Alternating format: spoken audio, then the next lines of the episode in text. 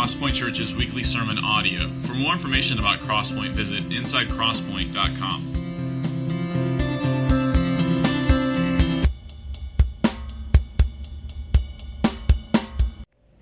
Amen. All right, if you have a Bible, let's go. Daniel chapter 10 is where we find ourselves this morning as we're finishing up this series through the Old Testament prophet Daniel. Lord willing, we will end up next week. I think we're going to handle the last two chapters in one chunk since it's really one scene and one story, one, one uh, episode out of this book. And this morning we have chapter 10 before us, which is a, a kind of a of a peek behind the curtain, if you will, of what is going on in the heavenlies. If you are joining us just for the first time, we will catch you up. You may be a little bit disoriented as we're reading through Daniel chapter 10, but along the way, we'll stop and pick you up on the context of what's going on in Daniel chapter 10. And just very briefly, before we read Daniel 10, just to orient you very quickly, Daniel was a Jewish young man who was part of God's chosen people in the Old Testament, the nation of Israel. And God had called and formed this nation out of nothing and called them to be his representative to all the nations of the earth, so that through the life and the sanctification and the godliness of this people, God would shine through them so that he would draw all people to himself, much like the mission of the church in the New Testament. But God's people, much like the church in the New Testament, continued to rebel against God, and God warned them that if they continued to rebel against Him, that He would hand them over by His providence, by His sovereignty, He would hand them over to the Babylonian uh, Empire and would take them into captivity. And He warned them a hundred years ahead of time that that's what would happen. And that is exactly, in fact, what did happen. And that's where the book of Daniel starts off. And the book of Daniel then is a, a story of God's people living in a captive foreign land. They are living as exiles in a land that is ultimately not their home, much like Christians today. I mean, we may have on our passport stamped American, but I hope you realize that if you are a Christian, you are not primar- primarily a citizen of any particular country on this earth, but your citizenship, as Paul writes in Philippians 1, is in heaven and you are living in exile until God brings his people faithfully home. And so the story of Daniel and his friends as they are living in captivity is particularly powerful for us as we, as we are living in our own sort of modern day Babylon in our culture today. And up to this point, we've seen many stories of Daniel's faithfulness and visions about how God has given Daniel visions about what the future holds. And in Daniel chapter 10, it's as if for just a moment, God pulls back the curtain and gives Daniel a picture of a battle that is raging in the heavenlies. And this is one of the most striking chapters in the whole book of Daniel, really maybe in the whole Old Testament, maybe in the whole Bible. I know I function, I know I'm so hyperbolic and I exaggerate, and I know Romans is the best chapter, best book in the Bible, and Romans 8 is the best chapter in the Bible, and you guys scoff at me because I just, everything's the best, best, best, best, and pretty soon I'm going to run out of scriptures to say this is the best. But really, Daniel chapter 10 is pretty amazing. it is a picture of a battle that rages, that's been raging since the Garden of Eden and it still continues to rage today. So before I read, let me just give you the two points. They're very simple. I just want you to hold on to them, and then we'll come back to them and apply them a little bit. But the two things that I want you to see in the text from Daniel's life is that Daniel's prayer provoked a heavenly battle.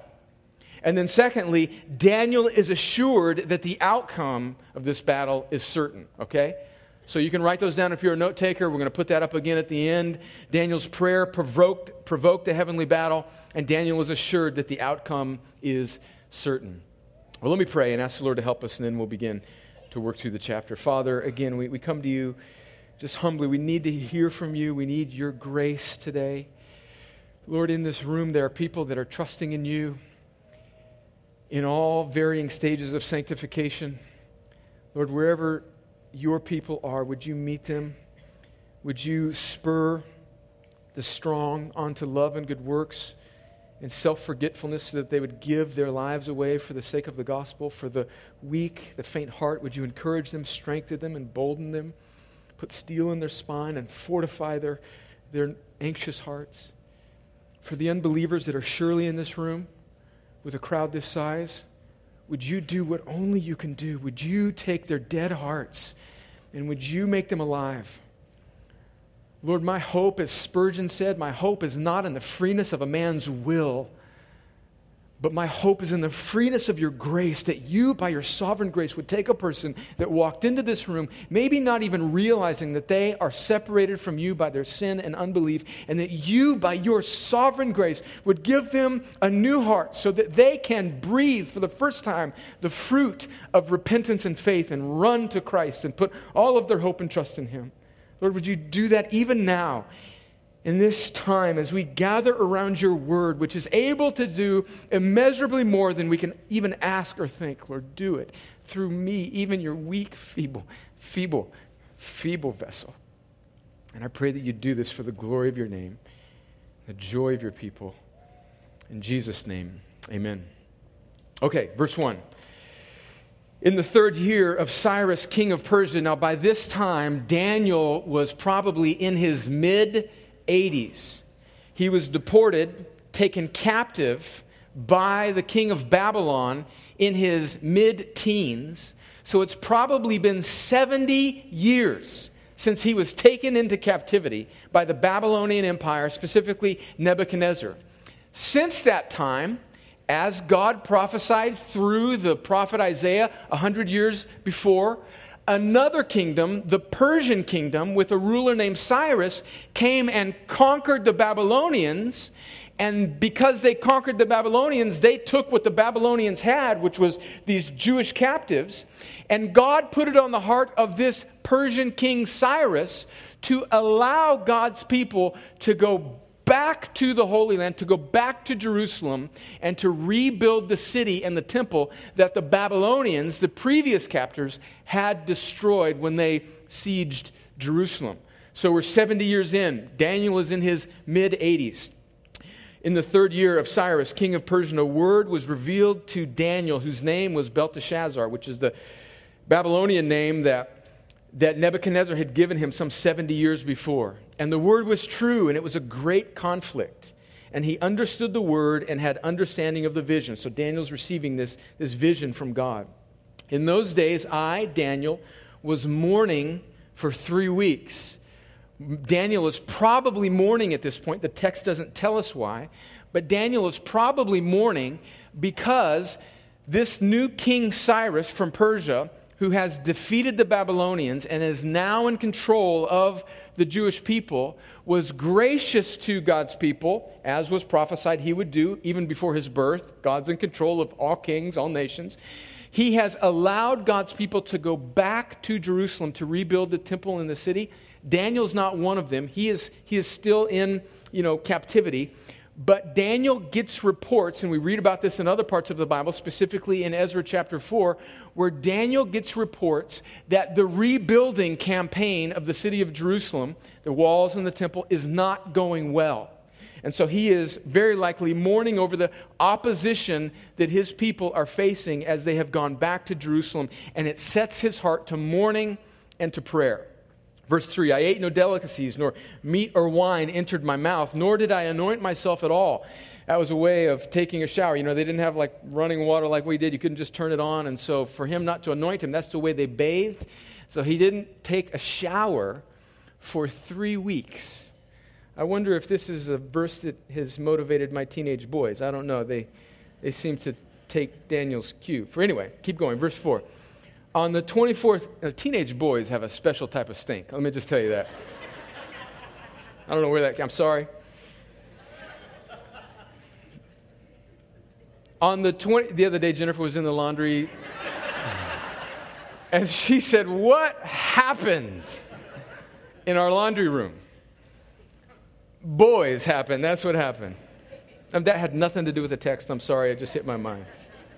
On the 24th day of the first month, verse 4, as I was standing on the bank of the great river, that is the Tigris, I lifted up my eyes and looked, and behold, a man clothed in linen with a belt of fine gold from Uphaz around his waist. His body was like beryl, his face, that's a precious stone, his face like the appearance of lightning, his eyes like flaming torches, his arms and legs like the gleam of burnished bronze, and the sound of his words like the sound of a multitude.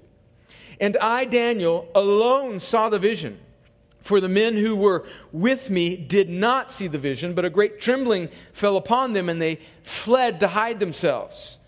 So I was left alone and saw this great vision, and no strength was left in me.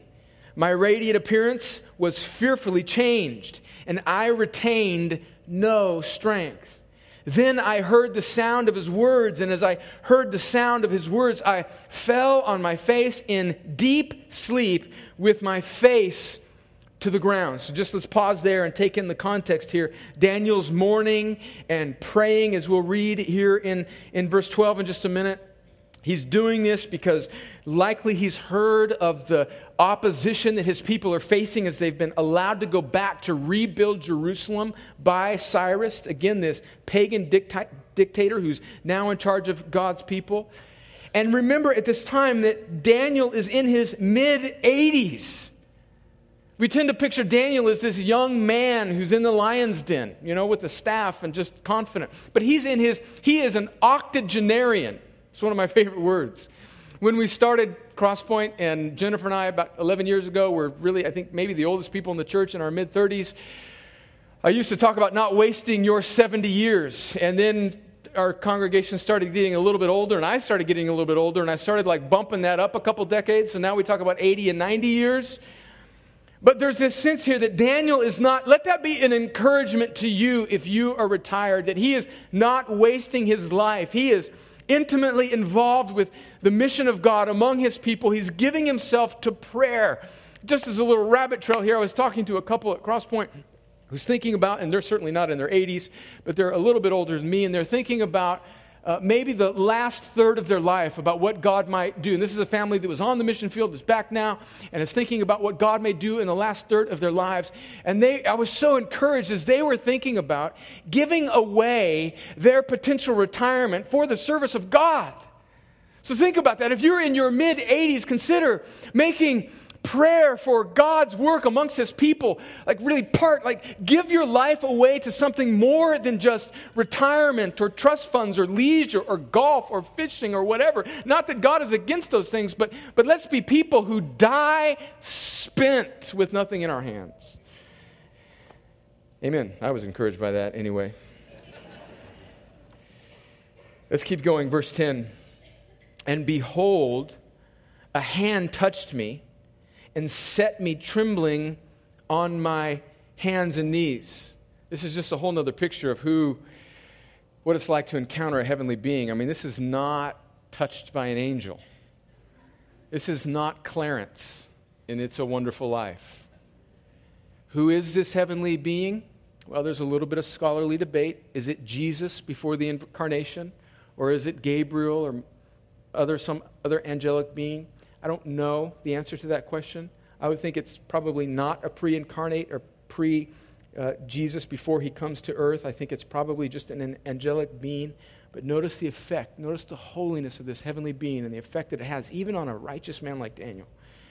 And he said to me, verse 11, O Daniel, man greatly loved, understand the words that I speak to you and stand upright, for now I have been sent to you.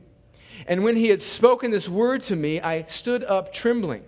Then he said to me, verse 12, Fear not, Daniel, for from the first day that you set your heart to understand and humbled yourself before your God, in other words, three weeks before when you started to pray, listen to this your words have been heard, and I have come because of your words.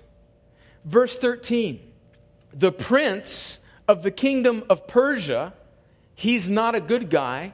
Clearly, in context, the prince of the Persian of, uh, uh kingdom of Persia is a demonic being, withstood me 21 days.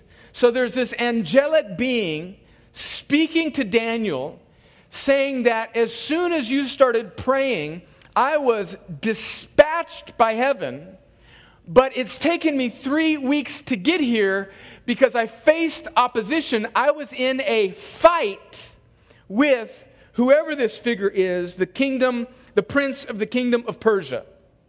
Right there, the curtain is pulled back a little bit, and this angelic being, this heavenly being, is telling Daniel, I've been in combat in the heavenlies. That's why I'm a little late.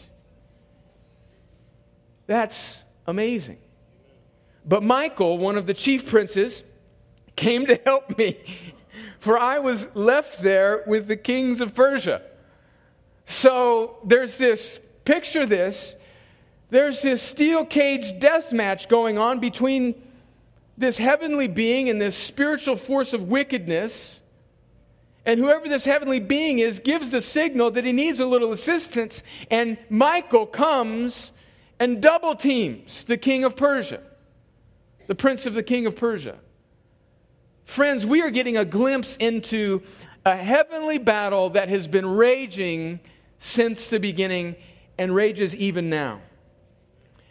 Verse 14, and came to make you understand what is to happen to your people in the latter days, for the vision is for days yet to come. Friends, how does the New Testament shed light on and interpret what's happening here in Daniel chapter 10? Well, I think it's stated as clearly as can possibly be stated by Paul in Ephesians chapter 6, where he says in verse 12 that we do not wrestle against flesh and blood, but against the rulers, against the authorities, against the cosmic powers over this present darkness, against the spiritual forces of evil in heavenly places. Paul is giving explanation hundreds of years later in his letter to the Ephesians of what is happening here in Daniel chapter 10. And Paul is personalizing that. He's saying, for we, all of us, this isn't just some sort of distant, far off battle that Daniel happened to be uh, getting a front row seat to. This is something that God's people are engaged in all the time. And then listen to this. These are amazing words. Verse 12 the, this heavenly being says to Daniel, I have come because of your words. In other words, now listen, if there's anything that I hope, if you've been around for just a little while, I hope you understand that one of the things, in fact, every now and again I get a little criticized because I, I, I make a lot, I, I, make a big deal about the sovereignty of God. I, I don't know if you've noticed that or not. I think it is, I think without that doctrine of the utter and exhaustive, complete sovereignty of God, I think I, I, am so frail and weak that I think I would go crazy. I, I, I believe that the Westminster Confession of Faith and the London Baptist Confession of Faith of 1689 is completely true, where it says in paragraph three, and I know some of you are getting really excited that had to memorize that Confession of Faith when you were little kids. I think in paragraph three, somewhere there, it says about the providence and sovereignty of God that He ordains whatsoever comes to pass. I believe that. I believe in Isaiah 46, where God says through the prophet Isaiah that I have declared the end from the beginning. I believe that time is set. I believe that the future is not open. I believe that God knows the end from the beginning. I believe God is utterly sovereign. And I believe God's relationship with evil and wicked things that happen, even the most wicked of things that have happened in human history, is so complex and so mysterious that we cannot put those two things together, but yet they are joined in the heavenlies because God is over all things. In fact, he's taken the greatest evil in the history of the world. Reynolds mentioned it this morning before we released the children because they're speaking about the crucifixion of Jesus in kids' church this morning. That God, in his sovereign providence, wasn't reacting to the crucifixion of God the Son, but in fact planned for it. And as Paul or Peter says in Acts 2 and Acts 4, he predestined that it would take place through the hands of evil men. So my point is, friends, is that I believe that God is utterly, exhaustively sovereign.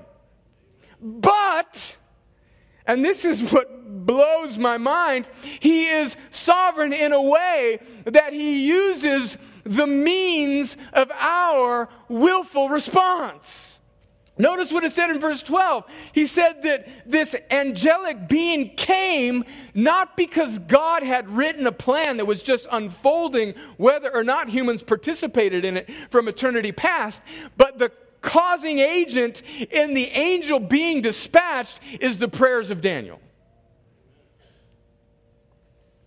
Put that in your theological box of mysteries that are hard to put together and meditate on it.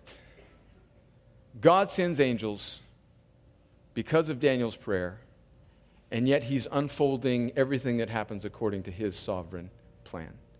I'm encouraged by that as I live in a culture and a time that is turbulent. Verse 15 When, we, when he had spoken to me according to these words, I turned my face toward the ground and was mute. And behold, one in the likeness of the children of man touched my lips. Then I opened my mouth and spoke, and I said to him who stood before me, O my Lord, my reason of the vision pains, uh, by reason of the vision, pains have come upon me, and I retain no strength. How can my Lord's servant talk with my Lord? For now no strength remains in me, and no breath is left in me. Verse 18. Again, one having the appearance of a man touched me and strengthened me, and he said, O man, greatly loved, fear not. Peace be with you. Be strong and of good courage. And as he spoke to me, I was strengthened and said, Let my Lord speak, for you have strengthened me. Then he said, Do you know why I have come to you? But now I will return to fight against the, against the prince of Persia. And when I go out, behold, the prince of Greece will come, another demonic force, evidently in charge of some particular geographical region, Greece, will come. But I will tell you what is inscribed. Verse 21. He said, I got a little bit more work to do. Michael's got him pinned down. We got to go finish him off and then there's going to be another one that we're going to fight. Verse 21 But I will tell you what is inscribed in the book of truth. There is none who contends by my side against these except Michael, your prince. And then chapters 11 and 12, which we'll get into next week, is the truth that is inscribed that he's going to explain to Daniel in incredible detail of what's going to happen in the coming years to God's people. So, again, a glimpse into the heavenly battle. And we have a front row seat through Daniel chapter 10. Back to our two truths, the two things that we see in the scripture, and then we're going to apply them and, and we'll respond in prayer and worship and be done. Daniel's prayer provoked a heavenly battle. A battle has been raging in the heavenlies since Genesis chapter 3. We won't take the time to read it, but in Genesis chapter 3 and verse 15, when Adam and Eve disobey God and they are excommunicated from the Garden of Eden, they're separated from God's presence, God tells Adam and Eve that he will put enmity or warfare between the seed of the serpent and the seed of the woman. So mankind, from that point, is fighting a battle against the seed of the serpent. And we see the seed of the serpent, these these demonic forces of wickedness in the, the prince of the kingdom of Persia and this prince of the kingdom of Greece that will come. A battle has been raging since Genesis 3. And again, Paul interprets it for us in Ephesians 6. Let's read a little bit more out of Ephesians 6. Listen to this. This is happening, even now. Friends, it's happening in our culture, it's happening in this room. It's happening in the hearts and minds of every person who's trusted in Christ. And it's happening in the hearts of those that God is drawing. There's a war going on. Paul says in verse 10 of chapter 6 Finally, be strong in the Lord and in the strength of his might. Put on the whole armor of God that you may be able to stand against the schemes of the devil. He is a schemer, and he has been scheming a lot longer than you have been trying to obey God. Think about that for a moment. For we do not wrestle against flesh and blood, but against the rulers, against authorities, against the cosmic powers over this present darkness, against the spiritual forces of evil in the heavenly places. Therefore, take up the whole armor of God, that you may be able to withstand in the evil day, and having done all, to stand firm. Stand, therefore, having fastened on the belt of truth and having put on the breastplate of righteousness, and as shoes for your feet, having put on the readiness given by the gospel of peace in all circumstances, take up the shield of faith with which you can extinguish all the flaming darts of the evil one, and, and take the helmet of salvation and the sword of the Spirit, which is the word of God, praying at all times in the Spirit with all prayer and supplication. To that end, keep alert with all perseverance, making supplication for all the saints. Well, we don't have time to work through that incredible text. We preached through Ephesians several years ago. But I just want you to get that picture of the vividness that Paul sees this battle that Christians are engaged in. There's a vividness. He's, he's not calling us as, you know, just look, settle into a decent church, make sure they have good children's ministry, and oh, oh, oh, make sure that the music style and preferences to your liking. And are they nice? Did they greet you the first time you came? Are the seats comfortable? Are the pastor's sermons too long? If they are, consider finding another church. Is the people around you like you? Are they of your same demographic? Do they agree with you politically? Will they cause you any discomfort? If they do, think about no. He's saying, arm yourself for a conflict that has been raging since the beginning of time. And everything in our culture and in everything in the type of Christianity that is marketed by Christian publishers, often, not everything, that's a bit much, but much of what is marketed by Christian pub- publishers is meant to lull you to sleep in a type of comfortable Christianity that will take you out. It will take you out. And it cuts completely contrary to what Paul is saying here and completely contrary to the picture that we read in Daniel chapter 10. Friends, prayer provokes a heavenly battle that has been raging. Friends, we just think about human history. Just think, just think on a global sense. Just think about the evil through the centuries. Think about just even in this last century. Think about Adolf Hitler.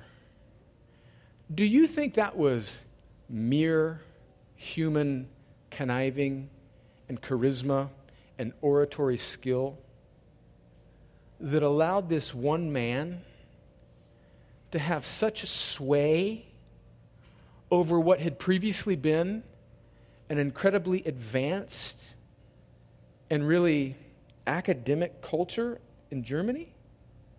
Friends, behind that were cosmic forces of evil that impacted human history and wrought destruction to the tune of the massacre of six to seven million Jews.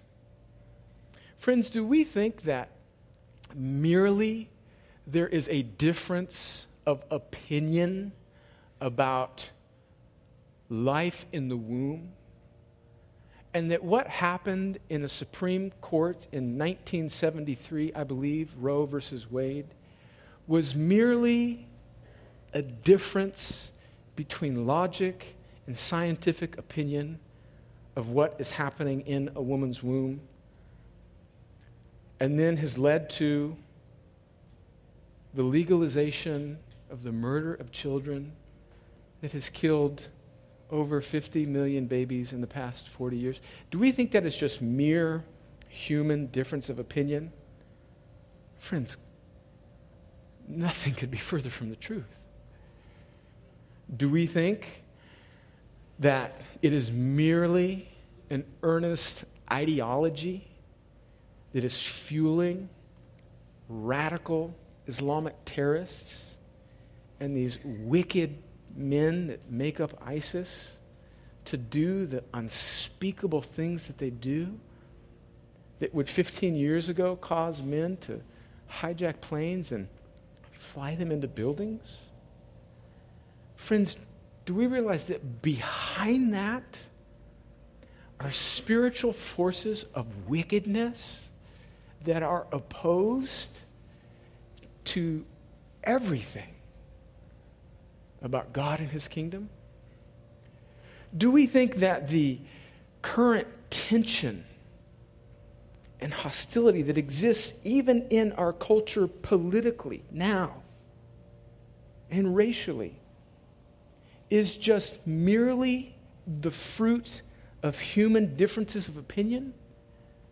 Friends, behind that are spiritual forces of wickedness that are raging against God and his purposes.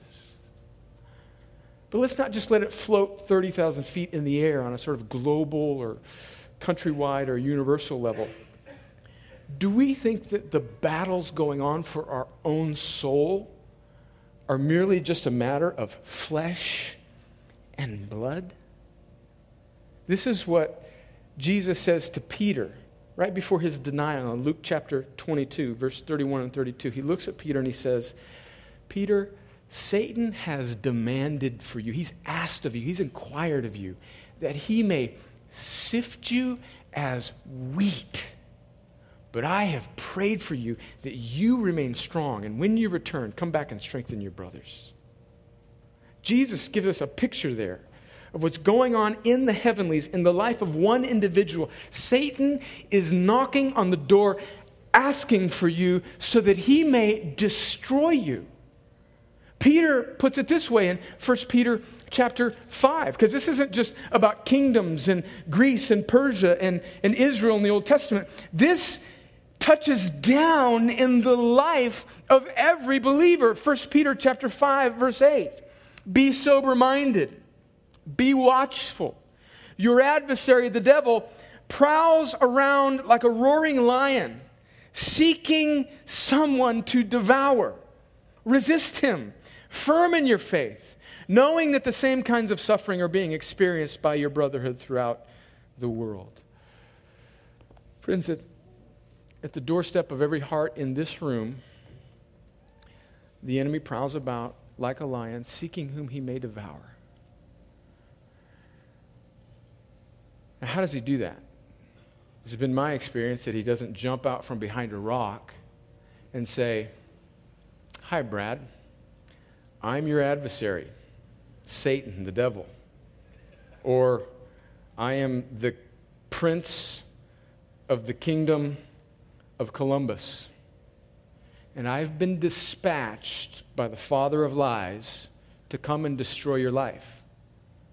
Would you be interested in some uh, you know,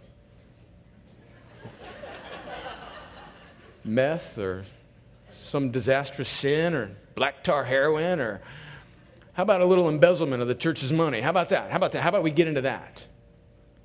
And it will wreck your life. You want to sign up?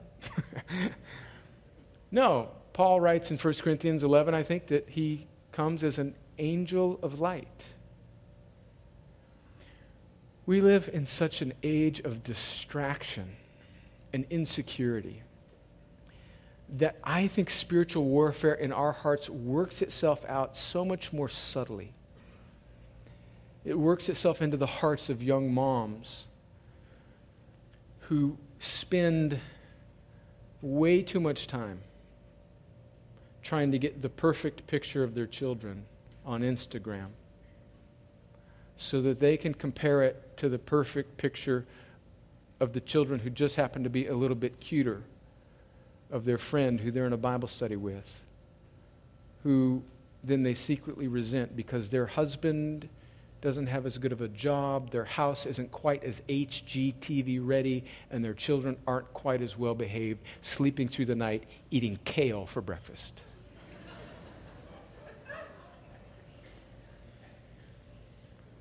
It works itself out in the hearts of young men who spend way too much time looking at pictures of girls on the internet in their Instagram poses because God forbid that a young lady take a picture with a group of other young women and doesn't just right position her arm and her hip for optimal whatever. And then that young man a battle is raging in his soul. And the prince of the kingdom of Columbus or Georgia or America or one of his minions is dispatched to the doorstep of the heart of that young man, and lust is wrecking his soul and causing him discontent in all that God has graciously given him. We've got a room full of soldiers here.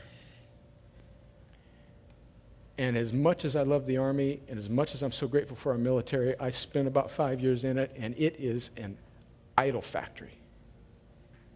There are young men in this room who are making an idol out of a Ranger tab or a CIB or E6 rank or whatever it is, and it will destroy your soul. And in Daniel chapter 10, God is opening up the curtain, giving us a picture not so that we would say, wow, there's things happening on a cosmic level, but so that we would arm ourselves for the battle, knowing that God is fighting for us, that the enemy is got a zero on us, and it is real. But let's be assured, even as true and as real as the battle is, let's be assured of that second truth, and it is this that Daniel is assured that the outcome is certain. So at the last verse, in verse 21, the angel tells him, I'm going to tell you everything that's written in the book of truth. And that's what happens in 11 and 12. He tells him everything is going to happen. And Daniel is assured that God will triumph. His people will be brought safely home. The battle will rage, but God is on your side. So let's end with just a few points of application about how we can fight this spiritual battle, other than just understanding that it's there. And that may be huge progress for some of us, just understanding that there is a spiritual battle that we are fighting. It might just be paradigm shifting. But we can't just stop there. Just a few thoughts on what it means to fight this battle, how we fight this battle. Some Christians have taken Daniel chapter 10, I think, in a very unhealthy trajectory. They have seen from Daniel chapter 10 a sense that there are spiritual forces of wickedness that are over, that seem to be assigned over particular geographical areas or territories. And from this, maybe some of you have heard of this or grew up in a church that practiced this, is this idea of territorial spirits. Now, I think, I think that's probably true. I think we see that in Daniel chapter 10. But they have taken from this that we are to go on attack against these territorial spirits or geographic demonic strongholds, and that we're to, you know, shout and claim and bring down these territorial spirits and do spiritual battle against them. I think that's well intended, but I don't see any biblical admonition or exhortation in that direction. I see rather, as we read the rest of the Bible, especially in the New Testament, where we see the spiritual battle waging, I see Paul and Peter and the other apostles pointing Christians in a very simple, simple trajectory of understanding who God is and standing on his truth. So, three quick thoughts. Won't have them on the screen. Just three quick thoughts about how we are to fight spiritual battles. One is to understand and stand on the gospel. Now, some of you may be kind of psyched out. You're like, oh man, I just came from my cousin's child dedication, and this guy's talking about demons, man. I ain't coming back to this joint no more.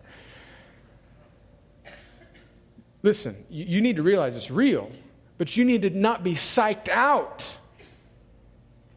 The prescription for how to fight this is very simple. Listen to what John the Apostle says in the last book of the Bible about how Christians overcome this spiritual force of wickedness. Revelation chapter 7 a picture of this great battle. Revelation chapter, I'm sorry, chapter 12, verse 7. Now war arose in heaven, Michael and his angels fighting against the dragon, this huge cataclysmic scene.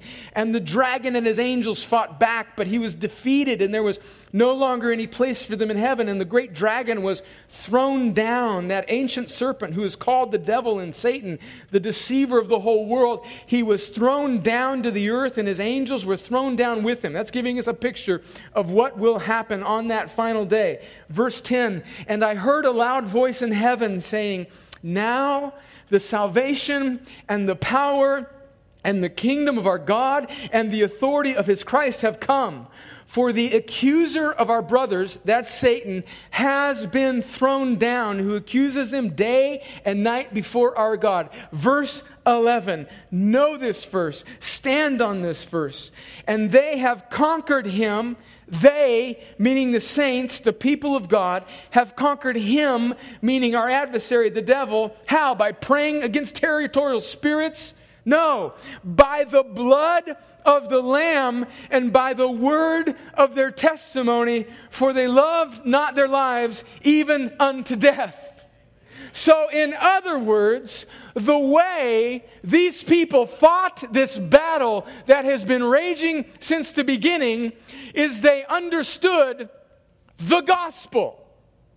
They understood that what Jesus did on the cross by bearing the wrath of God for their sin, absorbing it, and then turning it into favor so that they are in right standing with God. And as Reynold read for us earlier out of John 10, meaning that nothing can snatch them out of his hand, is the greatest and the most secure of all truths. Friends, we have something far, far more troublesome and more ferocious than demonic powers fighting against our soul. If we are not trusting in Christ, we have the dreadful, fearsome, eternal wrath of a holy and just God. Our greatest issue is not where we stand with demons or the devil, our greatest issue is where we stand with our holy Creator God. And John in Revelation 12 is saying that those who are trusting in Jesus will be saved from the wrath of God. and they will know who they are and then notice it says, and they love them they're not their lives, even to the death. That means is that there must be something more important than these 80 or 90 years because some of them were martyred, some of them were killed, but even death can't take their life away because they will be with him forever and ever and ever. So, friends, we have something far greater to fear than demonic powers or even earthly death we have God's wrath. But if we are trusting in Christ, we are safe and secure from that, no matter what the devil and his minions may bring. Friends, that should put steel in our spines. Understand and stand in the gospel. And listen right now, listen to me. If you've been psyched out and you don't know much about Christianity and you're like, oh my gosh, this is above my head, listen, that's not true. You can figure out stupid cheat codes on dumb video games, which are so complex, it blows my mind. You can understand this. The Bible is clear that God has created everything, that mankind fell into sin, and that we are separated from Him, and that is where all people stand. And if you are not trusting in Christ, that is, in fact, where you stand right now and you have something greater to fear than spiritual forces of wickedness that are raging against your soul, you need to be made right with the Holy God. And God has provided a way for you. God the Son, God the eternally holy Son, Jesus comes, bears humanity, lives a perfect life where we have all rebelled. Jesus completely obeys, and then he lays down his perfect, fully human, and fully divine life on the cross. And because he's not just a perfect human, but because he's the eternal holy Son of God, divine in all of his ways, he has enough holiness to atone for all the sin of all who would ever trust in him. And he absorbs God's wrath, he satisfies it. The biblical word is propitiation, Romans chapter 8. He satisfies it, he extinguishes it, he turns it into favor and grace. And now, because he is the victor, he has the power to call you to life right now and give you the very thing that he requires of you. And so, if you feel that stirring, if you know that you are separated from God, what you need to do right now is not figure out some rational argument. You need to put your hope in Christ and say that my greatest need is to be right with God, and Jesus has done that for me. And now the wrath of God is removed, and the grace of God and the righteousness of Jesus is yours because he gave you faith so that you could behold it and apprehend it. Do that right now, dear friend. Don't wait for me to utter a prayer that you need to repeat. Do it right now. Turn in your heart and in your mind away from self trust and believe in Jesus and be safe and secure in Him.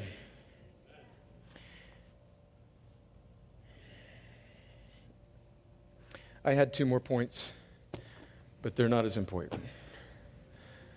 Friends, that's it right there.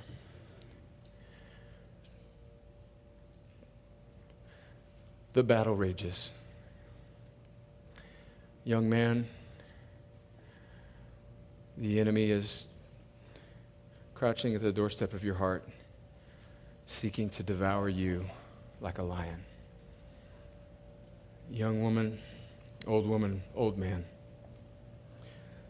He prowls about like a lion, seeking whom he may devour. But we overcome him by understanding who Jesus is and what he's done, and understanding who we are in light of him. Dear Christian brother or sister, see that afresh and cling to Christ. And as Paul let us, abide with him. Dear friend who is not yet trusting in Jesus, that is your only hope. You may have a thousand other questions, and we'd love to answer them and walk through that with you. But right now, look away from yourself and look to Jesus. Let's pray.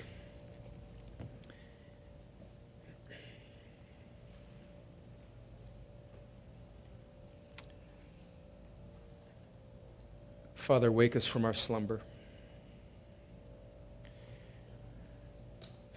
we are so easily lulled to sleep by comfort, materialism. We are distracted. We are insecure. We are anxious.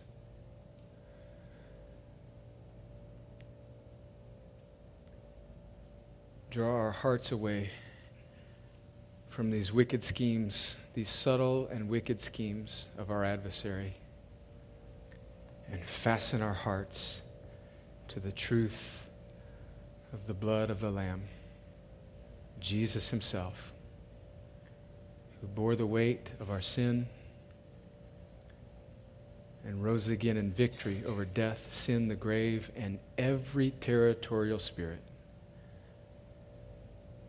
every false prince. And he has guaranteed that no one can snatch us from your hand. May we fasten ourselves to that truth. And may the reality of this battle that rages for every human soul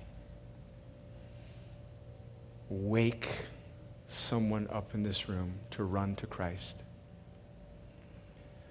Lord, we take comfort in the fact that in some strange and unexplainable and mysterious and beautiful way, you are sovereign.